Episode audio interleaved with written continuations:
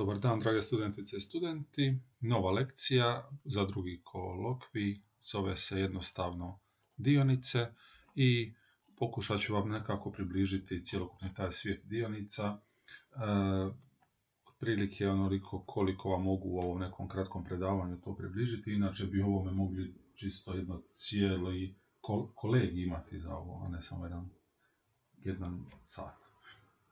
Znači, dionice su u stvari jednostavno vrijednosni papiri koji predstavljaju vlasnički udio u kompaniji i to uglavnom na principu jedna dionica, jedan glas.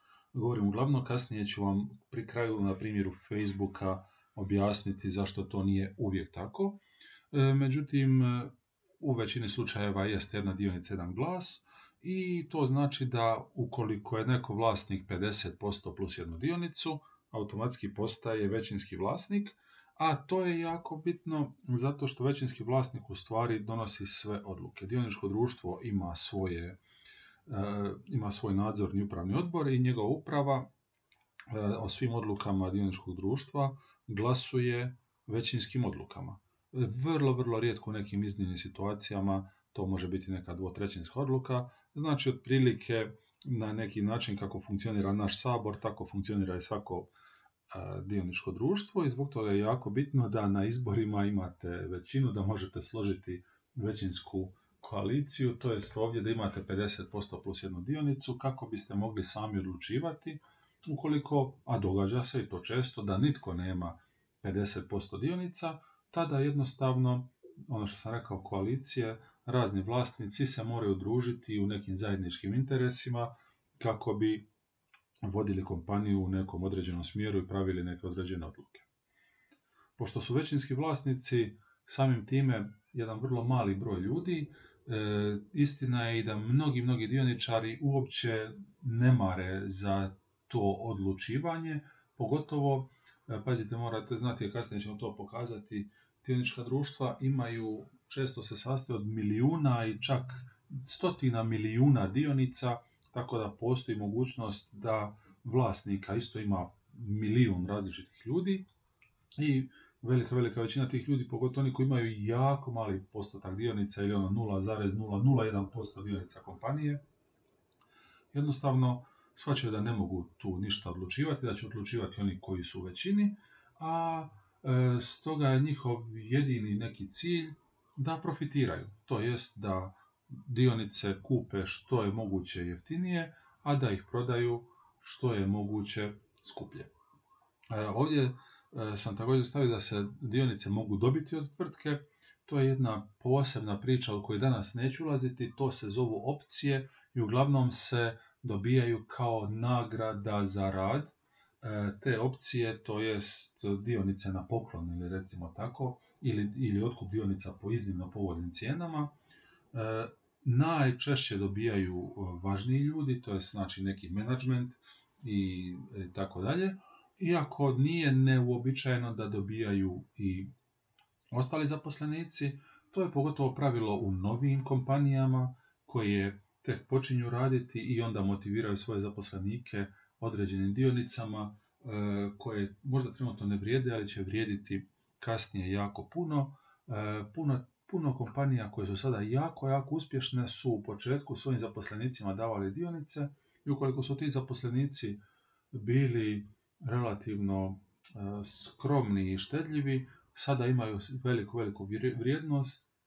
E, kasnije ću također govoriti o nekoj toj vrijednosti, ali kompanije, to su kompanije tipa Facebook, Amazon, Google i slične.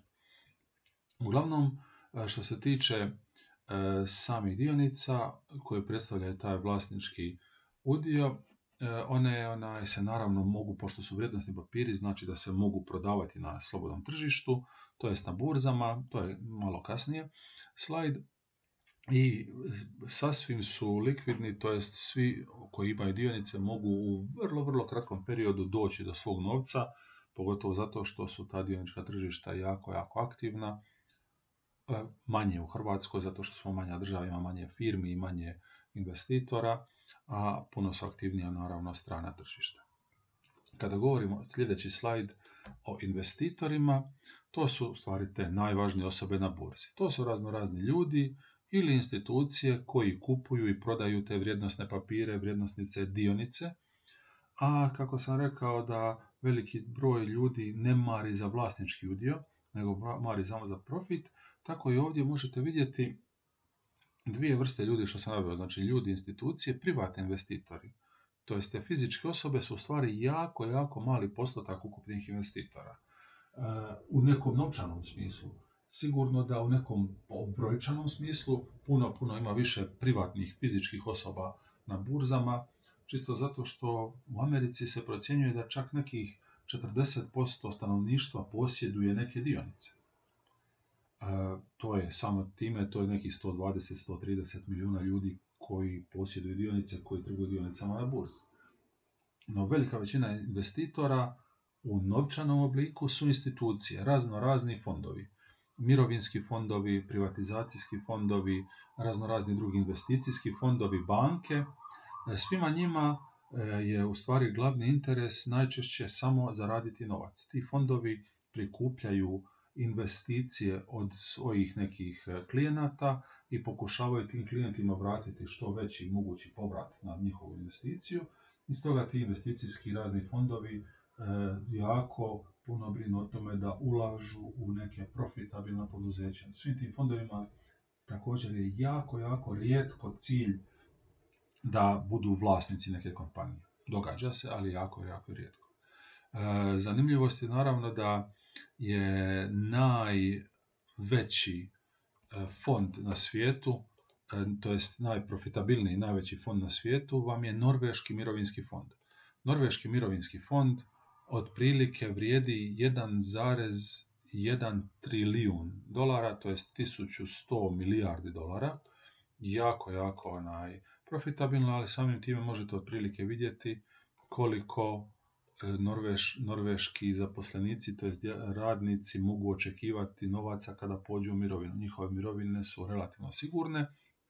Hrvatski mirovinski fondovi, to su vam ono uglavnom što zovemo u nas drugi stup, e, kada vi osobno ulažete jedan dio svoje plaće u mirovinski fond, naravno morate zakonom, to je nekih 5% vaše bruto plaće ide u taj mirovinski fond, koji je na neki način ograničeno ono što smije ulagati i vrijedi nešto što ćete imati za nekih 30-40 godina kad budete išli u mirovinu. Sigurno nismo ni blizu tog e, Norveškog mirovinskog fonda, ali zadnjih nekoliko godina taj Norveški mirovinski fond e, počinje gubiti to prvenstvo, to je taj primat na tržištu, zato što su e, zato što je Saudijska Arabija osnovala dva jako, jako velika investicijska fonda.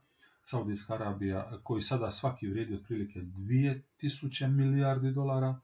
Oni su shvatili da više da nafta neće trajati zauvijek i sada velike količine tog profita od nafte pokušavaju kroz te fondove uložiti u razno razne druge dionice.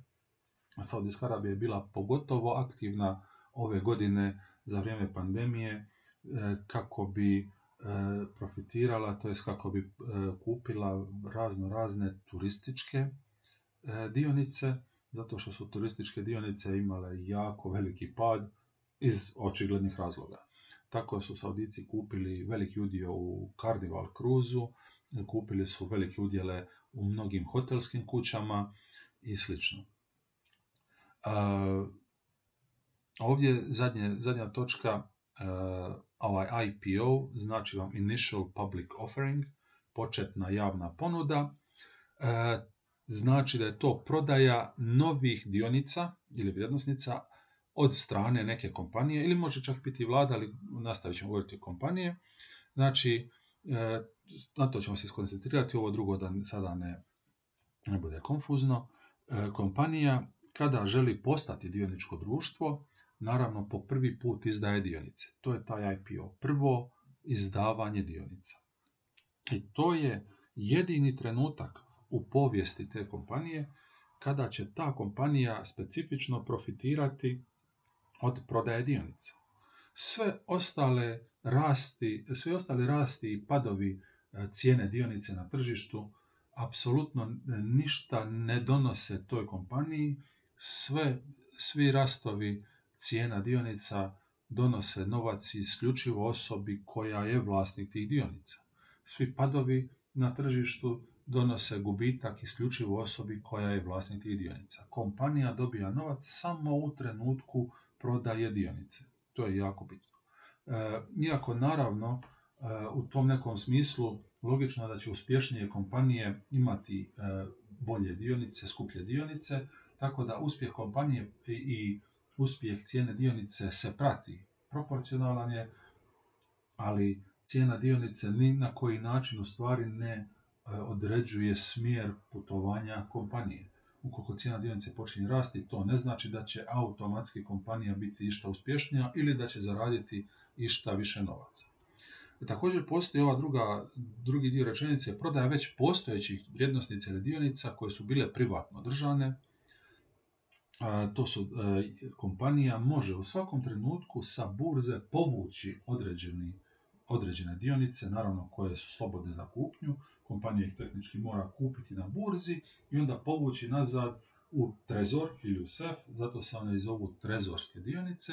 Time kompanija naravno u trenucima kada ima jako puno raspoloživog novca, može na tržištu kupiti jako veliki broj dionica, samim time ono, putem ponude i potražnje cijena tih dionica bi trebala narasti, a onda kad cijena tih dionica dovoljno naraste, kompanija može ponovno prodati te dionice na tržištu kako bi ostvarila neku čistu dobit. Jer je jedini trenutak kada kompanija ostvaruje dobit na dionicama kada ih prodaje samostalno na tržištu kako bi ipak spriječili da, da se to zloupotrebljava, tako postoji pravilo da kompanija od trenutka kada otkupi dionice sa tržišta ne smije ih nazad prodavati barem godinu dana kako bi spriječili neke brzo potezne manipulacije, a godinu dana u svijetu dionica je jako teško predvidjeti što će se dogoditi. E, na sljedećem slajdu imamo neke prednosti i nedostatke, neke sam možda već ispomenuo ovdje. E, znači, prednosti su što dioničari mogu prodati dionice drugim investitorima. Vi kao dioničar ste vlasnik kompanije i sada ako ste vlasnik neke obične firme, nekog DO, ako želite prodati firmu, svoj DO, morate ići na sud, potpisivati ugovore i tako dalje, milijun drugih stvari, milijun komplikacija i tako i ostaloga. Ovdje jednostavno u svakom svakcatnom trenutku možete postati vlasnik kompanije kupnjom dionica i možete E, prodati dionice i više ne biti vlasnik kompanije. Vrlo, vrlo jednostavno e, kompanija dobija pristup financiranju, znači u trenutku kada kompaniji treba novaca, ona izdaje dionice. Je to jedan od načina, e, zato što je to jedini trenutak kada kompanija može od dionica zaraditi. Velika većina kompanija koje su postale dionička društva su postale upravo u trenutku kada su postale dovoljno velike da im treba još puno novaca, a da nisu u stanju skupiti ga na neki drugi način. E, kompanija može financirati preuzimanje neke druge kompanije. E, to se također često događa. Možete, znači, kao jedna kompanija može biti vlasnik dionica bilo koje druge kompanije, tako da sve tako da postoji mogućnost da jedna kompanija preuzme drugu i postane vlasnik i, i to je to. Kompanija dobiva veću prisutnost u javnosti, čisto sa nekog marketinškog stajališta, ukoliko vam cijena dionice raste, o tome se priča u vijestima, o tome se priča u medijima, pa dobijate i vi onaj neku vidljivost, pa se onda pozitivno ova priča, naravno možda je nedostatak, ako loše stojite, onda će se puno pričati na lošu stranu. I ovo što sam rekao već u pretprošlom slajdu, kompanija može nagraditi ili motivirati zaposlenike raznim opcijama, to jest poklanjati im dionice kao neku motivaciju za rad.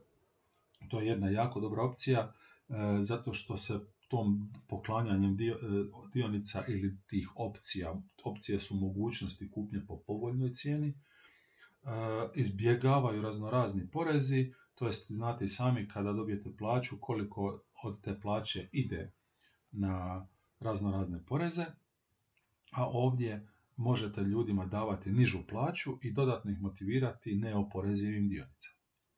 Dionice su oporezive u stvari samo na kraju kada ih prodate i kada ostvarite neku dobit. Ako kupite dionicu za 100 kuna, prodate je za 200, morat ćete platiti porez na tih 100 kuna koje ste zaradili. Ako dobijete dionicu od 100 kuna, sve dok je imate ne plaćate apsolutno nikakav porez. Nedostaci su što javnost i investitori imaju pristup svim važnim informacijama. To ćete vidjeti za nekoliko slajdova. E, cjelokupno funkcioniranje pravilno dionica i svega ostaloga jako, jako je bitno da se e, sve trgovine dionicama, to je sve kupnje i prodaje odvijaju samo sa javno raspoloživim podacima.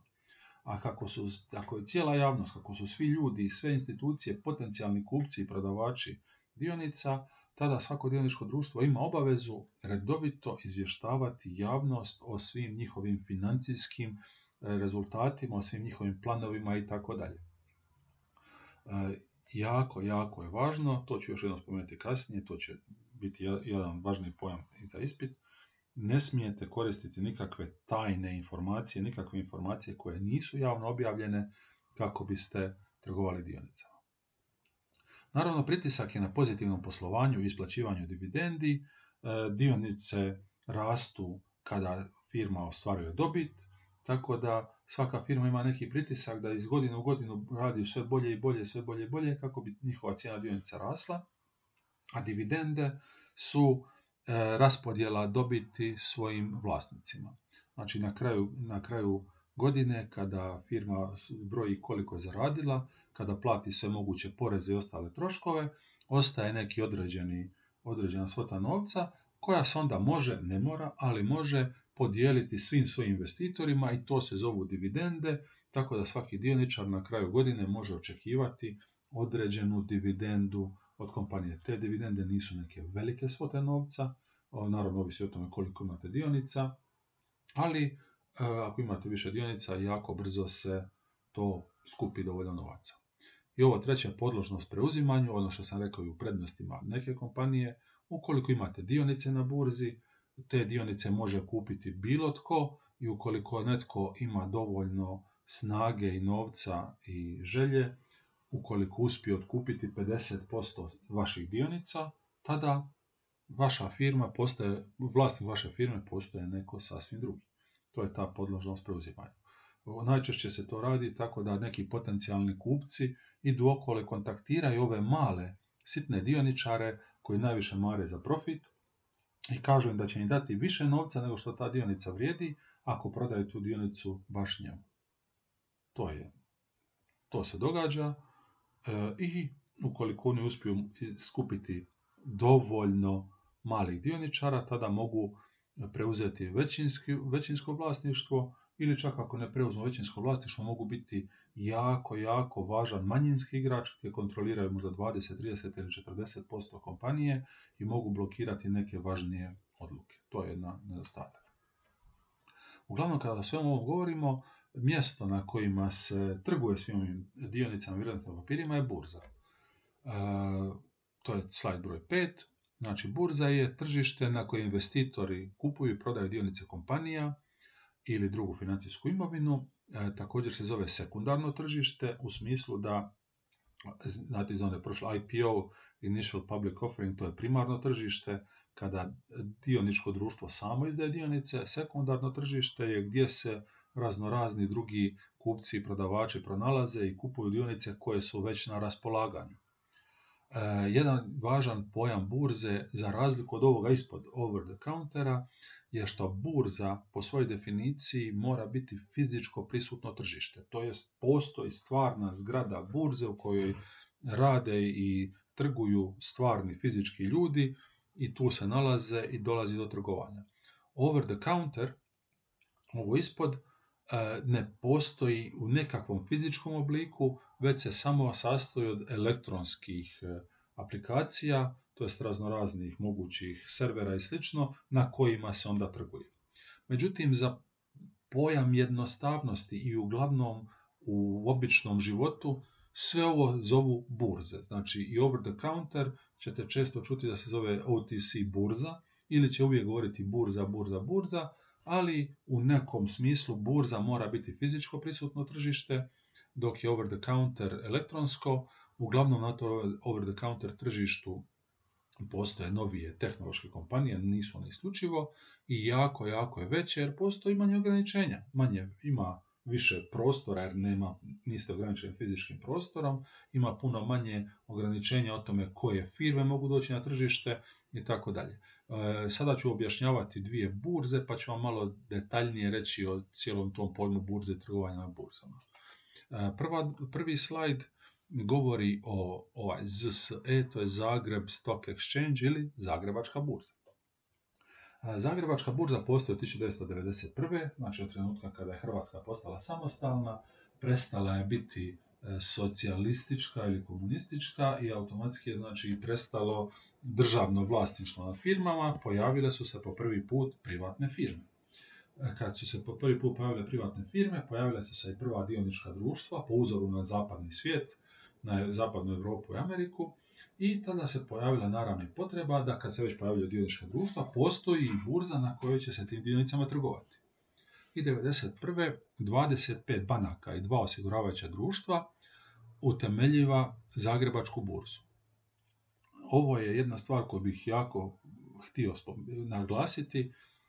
Vlasnici Zagrebačke burze i dalje su, sada možda ne tih isti, vlasnici Zagrebačke burze su privatne firme sada su vlasnici razne firme, banke, osiguravajuća društva. Zagrebačka burza nema nikakve veze sa državom. To nije nikakva državna institucija. Jedina veza država i burze je što država, kao i za bilo koje drugo poslovanje, za bilo koju drugu industriju, e, izglasava određene zakone kojih se, tih, tih, e, kojih se zakona mora ta burza držati Isto kao što postoji zakon o pomorskom prometu, zakon o trgovini, zakon o radu, tako postoji zakon o burzama, ali Zagrebačka burza je privatna institucija, jako bitno. 1994. je uveden elektronički trgovinski sustav i Zagrebačka burza stvarno postoji. Pođete u Zagreb, imate tamo zgradu burze, je trga burze blizu centra, možete čak u nju ući, zatražiti možda neku turu. E, ja sam bio jedan put, nisam ne predugo, ništa pretjerano impresivno, ništa kao neke druge burze. možete, znači, e, elektronički trgovinski sustav znači da se trguje i elektronički, a ne samo na tamo na, u zgradi, međutim ona jeste burza. U stvari do 2007. su postojale dvije burze u Hrvatskoj, druga je bila Varaždinska, koja je nastala na sličnom principu, samo je bila u Varaždinu se nalazila, u stvari su tih 16 godina su te dvije burze bile na neki način konkurencija, a bilo koja tvrtka koja se nalazila u Hrvatskoj, bilo koje dioničko društvo, moglo izabrati želi li imati dionice na Zagrebačkoj ili na Varaždinskoj. Zagreb je veći grad, logično je da je Zagrebačka burza bila veća i polako se 2007. pokazalo da više nije toliko profitabilno imati dvije burze i Zagrebačka kupuje Varaždinsku i sada postoji samo jedna Zagrebačka burza. Ova posljednja točka koja govori, koja piše Crobex, e, svaka burza ima neki svoj indeks koji pokazuje e, kako funkcionira trgovanje dionicama, to jest koji pokazuje neki trend kretanja cijena na burzi. Crobex, ovakav kao što imate, znači ovo e, čitam 11.12. pojmovi su od 10.12. od četvrtka, taj Crobex je 1765,88. Ovaj broj vama ovakav i ni meni apsolutno ništa ne znači. Jedino čemu ovaj broj služi je kad biste uspoređivali ove indekse iz dana u dan, iz mjeseca u mjesec, iz godine u godinu, možete saznati koji je trend rasta ili pada cijena dionica na burzi.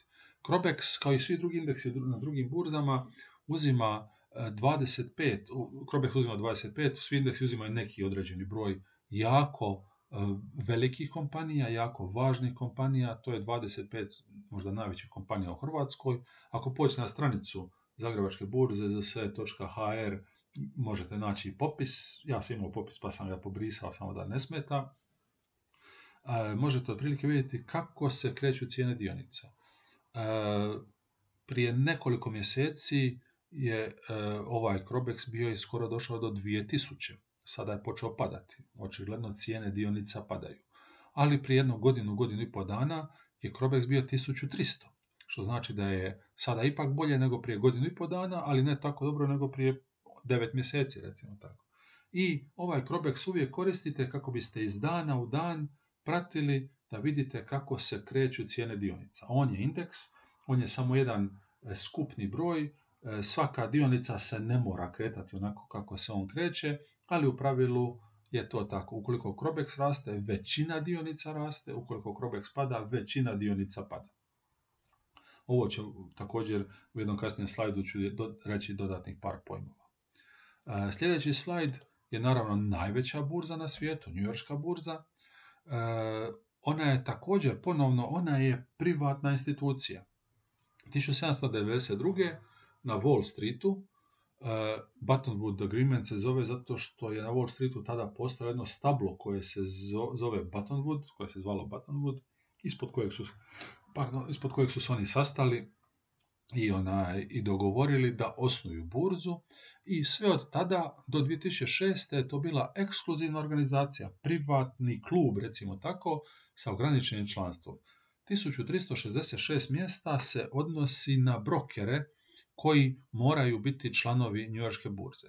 Ovo ću iskoristiti da objasnim u stvari način na koji se trguje dionicama i u nas i u, na nju, u njujorškoj burzi u Zagrebu.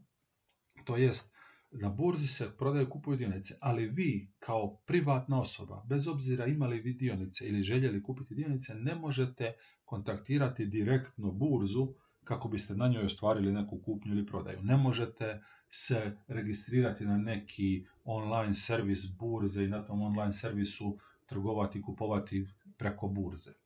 Sve transakcije moraju se odvijati preko brokera. Apsolutno sve. Tako da vi kao privatni građanin kupovali ili prodavali morate kontaktirati brokera koji će u vaše ime dionice kupiti ili prodati na burzu. Apsolutno je zabranjeno u privatnim aranžmanima kupovati ili prodavati dionice, to jest ne možete preko njuškala naći nekoga ko će vam prodati dionice pa vi kupiti od njega. Mislim, tehnički možete, ali apsolutno nema nikakvu pravnu temeljenost. Vi ako njemu date novce za neke dionice, on vam ih pošalje, to apsolutno ništa ne znači, bacili ste novce. Morate ići preko brokera. E, I Zagrebačka i Njujaška burza ostvari veliki dio svog profita zarađuje od toga što naplaćuju brokerima pristup burzi. Tako da, ukoliko ste brokerska kuća koja želi kupovati i prodavati dionice na burzi, morate toj burzi platiti određenu sumu. Pošto je njujorška burza ograničena na 1366 mjesta, to je 1366 brokera koji mogu pristupiti, to je, ja, pošto je to velika ekskluzivna burza, e, svako od tih mjesta njujorška burza naplaćuje po nekoliko milijuna dolara. Tako na 1366 mjesta oni čisto godišnje, godišnje. Oni čisto godišnje imaju prihoda skoro 2 milijarde dolara samo od te članarine. A sada znate koliko se dobro na dionicama zarađuje samo od provizije. Provizije su jako male, provizije su vam ispod 1%. E, nekad pola posto do 1% koliko puno ima trgovine, koliko se naplaćuje kada se svim tim brokerima isplati. E, ovaj, e, kao što Zagrebačka burza ima e, Crobex, tako i New, Yorkska burza ima ovaj DJIA ili Dow Jones. E, možda to, to ćete jako često čuti, Dow Jones. DJIA znači Dow Jones Industrial Average, koji je isto E, zaključno sa četvrtkom 10.12. bio, evo, zamalo nisam, nisam htio zaokružiti, 29.999,26. Ponovo ta brojka vam ne bi značila toliko puno, ali otprilike u ovo doba prošle godine ta brojka je bila 18.000. Što otprilike znači da je burza narasla e, skoro 60% u zadnjih godinu dana. 60% u pandemiji. Otprilike i također možete tu vidjeti da su mnoge kompanije jako, jako dobro prošle jer su cijene dionica jako, jako, jako puno narasle. U onom trenutku e, kretanja pandemije, negdje na sredinom trećeg mjeseca, Dow Jones i sve dionice su u nekih 15-20 dana strmoglavo pale. To je bio veliki masakr na burzi zbog straha. Svi su se prepali što će biti, nije se znalo što će se to točno događati, kakva je to pandemija, hoćemo li svi umrijeti, hoće li sve biti zaključano do kraja svijeta, pa su svi paničarili počeli prodavati dionice. Tko nije tada prodavao ili možda ko je tada kupio, sada se sigurno, sigurno usrećio. još jedan slajd važnijih pojmova, onda ću vam dati još neke primjere dionica. E, slajd broj 8 važnijih pojmovi. E, ova su četiri pojmova. Prvi sam vam na neki način već spomenuo. Insider, rekao sam, znači, za trgovinu dionicama dopuštene su samo javne informacije. Sve informacije koje su objavljene javno smijete koristiti.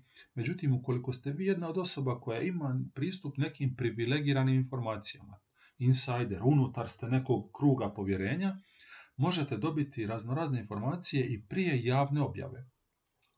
E, sada je trenutno e, u Americi e, još uvijek, iako su predsjednički izbori završeni, u državi Georgiji u Atlanti, glavni grad Atlanta, postoje još dvije trke za senat, dvije, dvije izborne trke za senat, gdje ovih dvoje senatora, koji su trenutni senatori, imaju nekih problema, zato što kako su već bili senatori, oni su dobijali raznorazne informacije koje javnost nije imala. Naravno, te informacije koje su se ticale pandemije.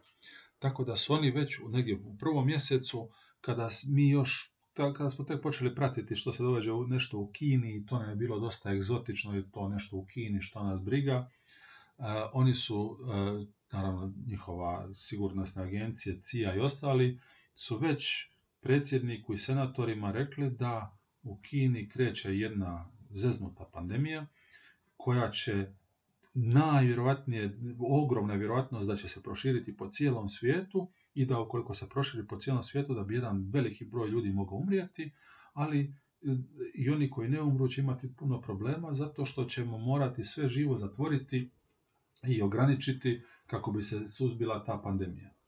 Tako da su oni već sada, negdje početkom ili sredinom prvog mjeseca, mogli znati neke informacije koje je javno saznala možda tek mjesec, dva, tri kasnije.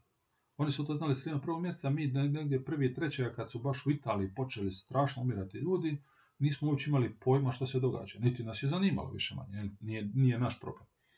Tako da su tih dvoje senator, senator i senatorica, eh, oni su, oba dvoje su rekli, aha, Znači, bilo bi dobro sada prodati sve dionice koje imamo u turističkim poduzećima, prodati sve dionice koje imamo u e, aviokompanijama, prodati sve dionice koje imamo na kruzerima i kupiti raznorazne dionice, recimo dostavnih službi, raznorazne dionice Amazona i ostalih online shopova, pa su kupili raznorazne dionice e, farmaceutskih kompanija.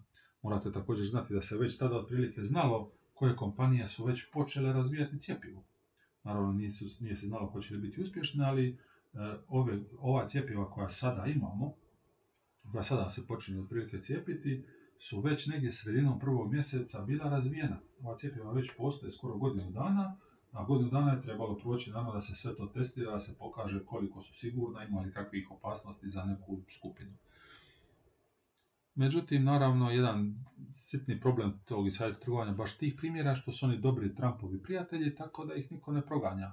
Bilo je puno, puno primjera razno raznih ljudi koji su nastradali zbog tog insajderskog trgovanja. Oni to, znači, tih dvoje senator senatorica, to nisu smjeli zakonski raditi, još uvijek nisu načisto što će biti, pogotovo zato što je Trump sada izgubio, ali imate jedan drugi primjer koji ću vam sada ispričati, a to je jedne gospođe E, umirovljenice iz Omiša. Davno je to bilo, prošlo isto jedno skoro 15 godina od toga, ja mislim, jednog, e, što se događa prije, prije što počne priča o umirovljenice iz Omiša, cijela tema te priče je kupnja kompanije Reebok od strane kompanije Adidas. Reebok je i dalje postoji kao brand, poznata američka kompanija, proizvođač teniski, e, koju je namjeravao kupiti Adidas. I ono što sam rekao prije par minuta, kada netko želi kupiti dionice neke druge kompanije, tada postojećim dioničarima nudi malo veću zaradu. Kaže, i tako je otprilike bilo, dionice Riboka su vrijedile otprilike 50 dolara, a Adidas, pošto je htio kupiti Ribok i da Ribok postaje njihovo vlasništvo i da Adidas bude većinski vlasnik Riboka, Adidas je išao okolo i nudio vlasnicima dionica 70 dolara po dionici.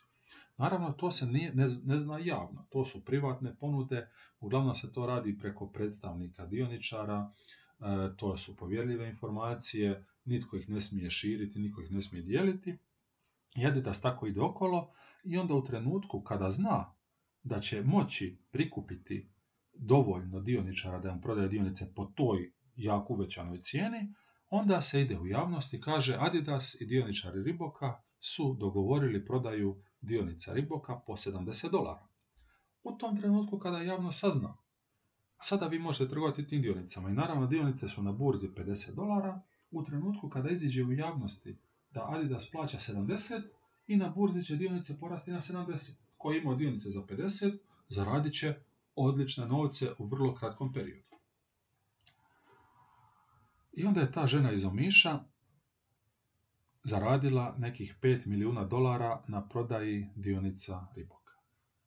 Što je postalo jako sumnjivo američkim vlastima, zato što ta gospođa iz Omiša, prvo je iz Omiša u Hrvatskoj, ima nekih 65-70 godina i nikada prije u životu nikada nije imala niti jednu dionicu u vlasništvu bilo gdje, bilo čega.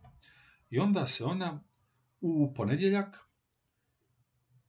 dva dana prije što će se javnosti objaviti ta prodaja, u ponedjeljak sasvim slučajno pođe na njujorsku burzu i kupi par milijuna dolara vrijednosti dionica Riboka. Prvi put u životu je ikada vidjela i da postoji njujorska burza i odmah uzme svoja 2-3 milijuna dolara i kupi dionice Riboka.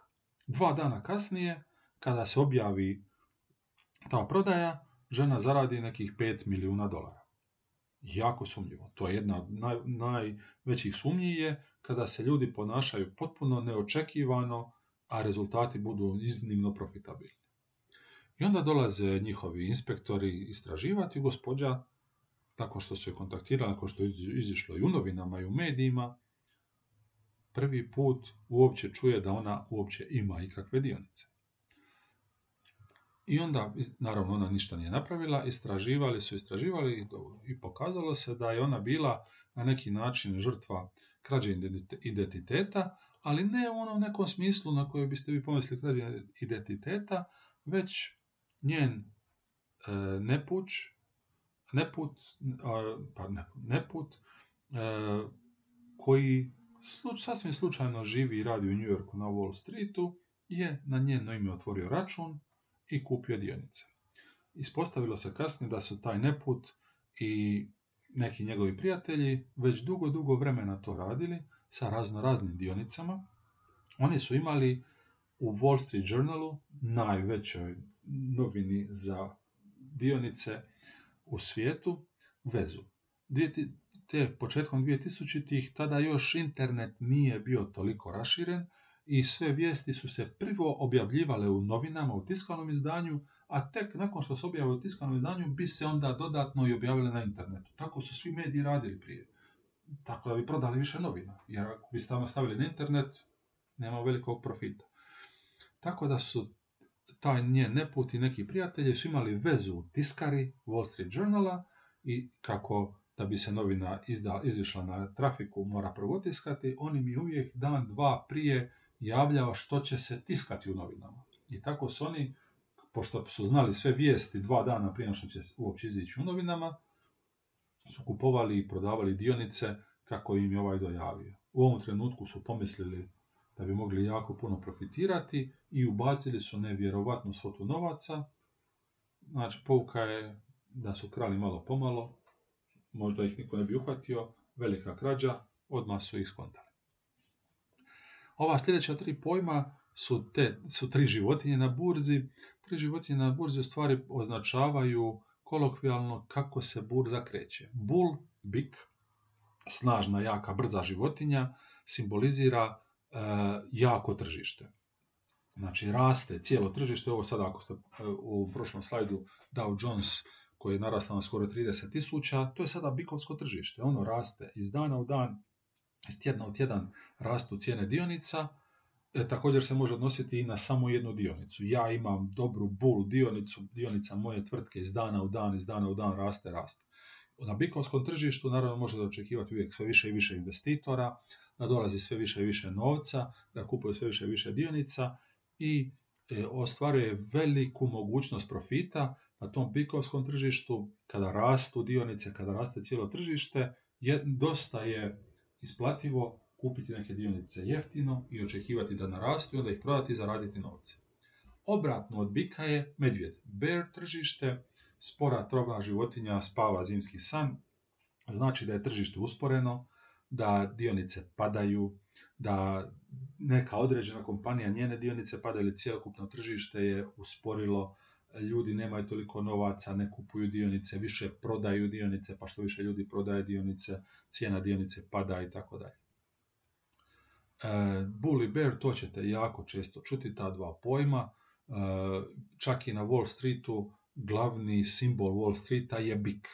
Vidjeli ste možda na nekim fotografijama ili možda ako ste bili u New Yorku. E, bik koji snažni, ljuti bik koji pokušava zaraditi što više novaca. Stag, treća životinja, stag vam je jelen, ona je jelen lopatar veliki, zato što taj jelen, oni visoko skaču, imaju kao više dobro, možda više mislili su možda na antilopu ili nešto. Znači jelen koji jako visoko skače, to je kada kupujete neku potpuno novu dionicu i očekujete veliku, veliku brzu zaradu. Stek se ne odnosi na cijelo tržište, nego samo na jednu dionicu i vi onda pratite, pogotovo dionice nekih novih, modernih kompanija i mislite, u ako sada oni izdaju dionicu, zaradit ćemo poprilično puno novaca. I na osnovu toga posljednja dva slajda sa primjerima e, raznih dionica. Na devetom slajdu govorimo o Facebooku. Facebook IPO, znači Facebook je u jednom trenutku e, postao prevelika kompanija. Osnovan je 2004. 2012. E, je postao toliko velik da su morali postati dioničko društvo. Jedan od najvećih razloga zašto su morali postati dioničko društvo je zato što su imali više od 500 vlasnika.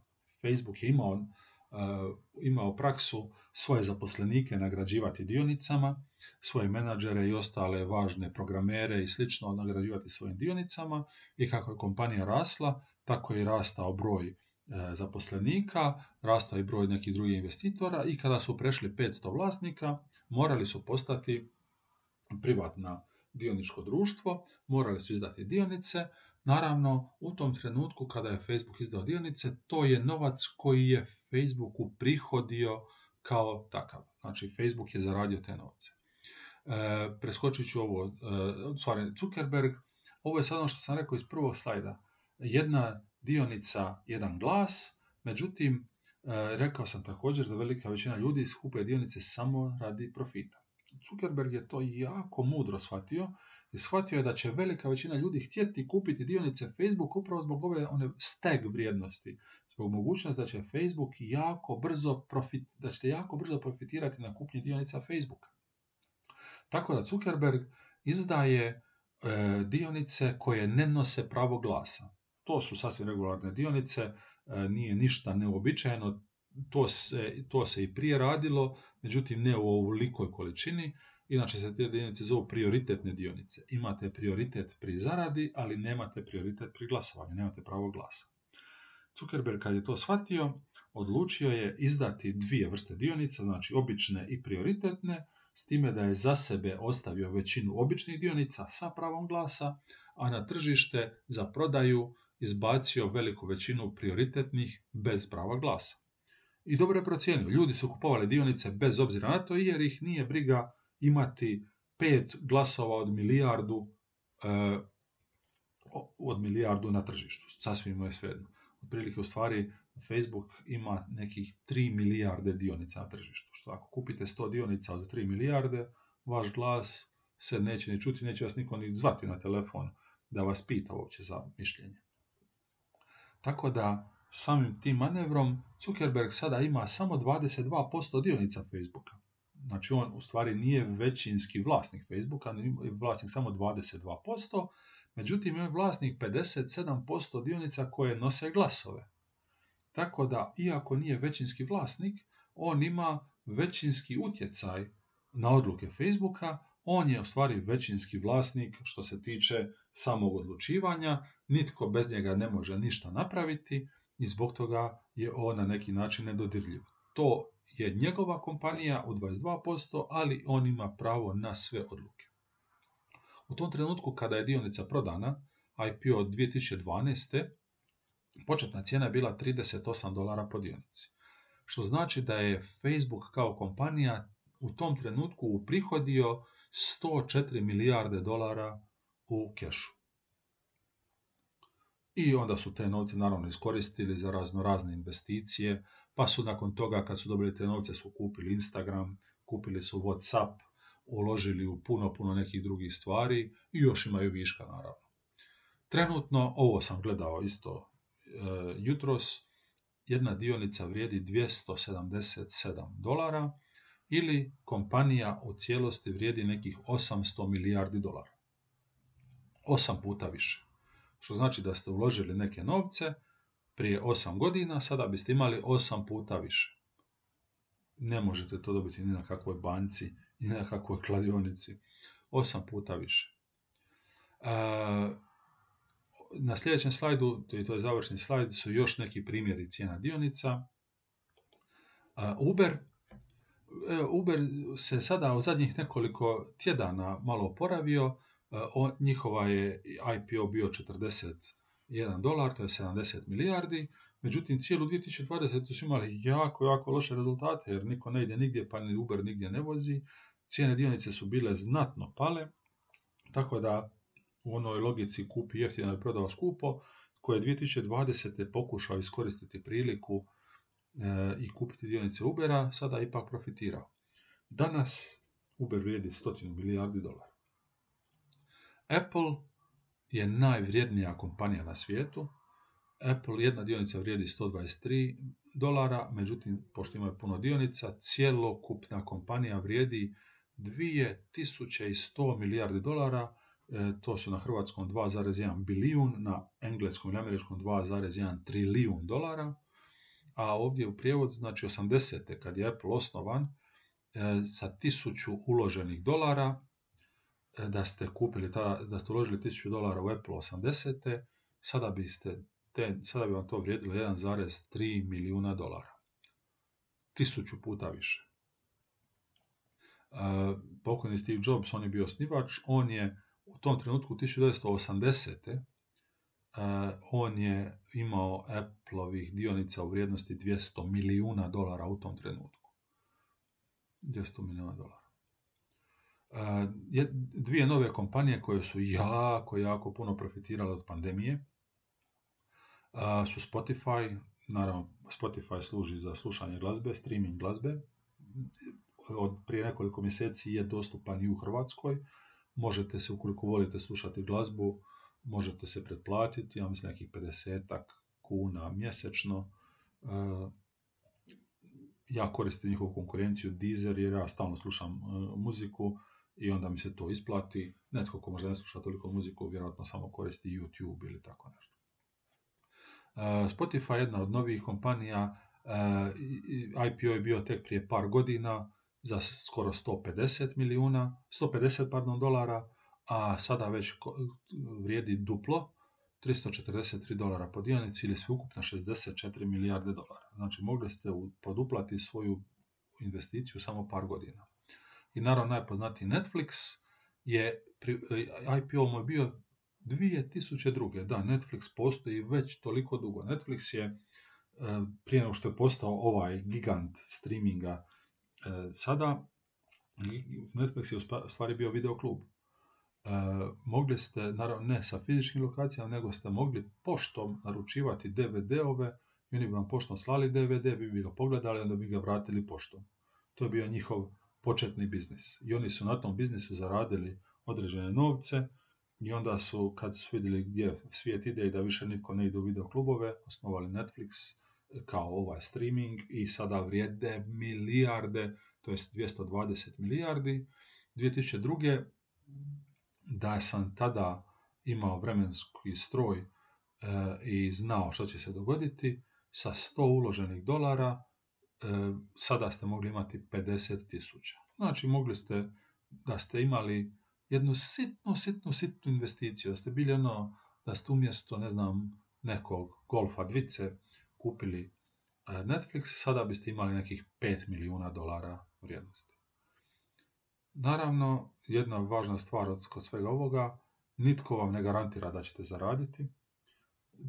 To je vaš isključivi rizik. Ukoliko se nešto dogodi kompaniji i kompanija propadne, gubite sve novce. Nitko vam neće pomoći, nitko vam se neće sažaliti zato što ste ulagali u kompaniju koja je propala.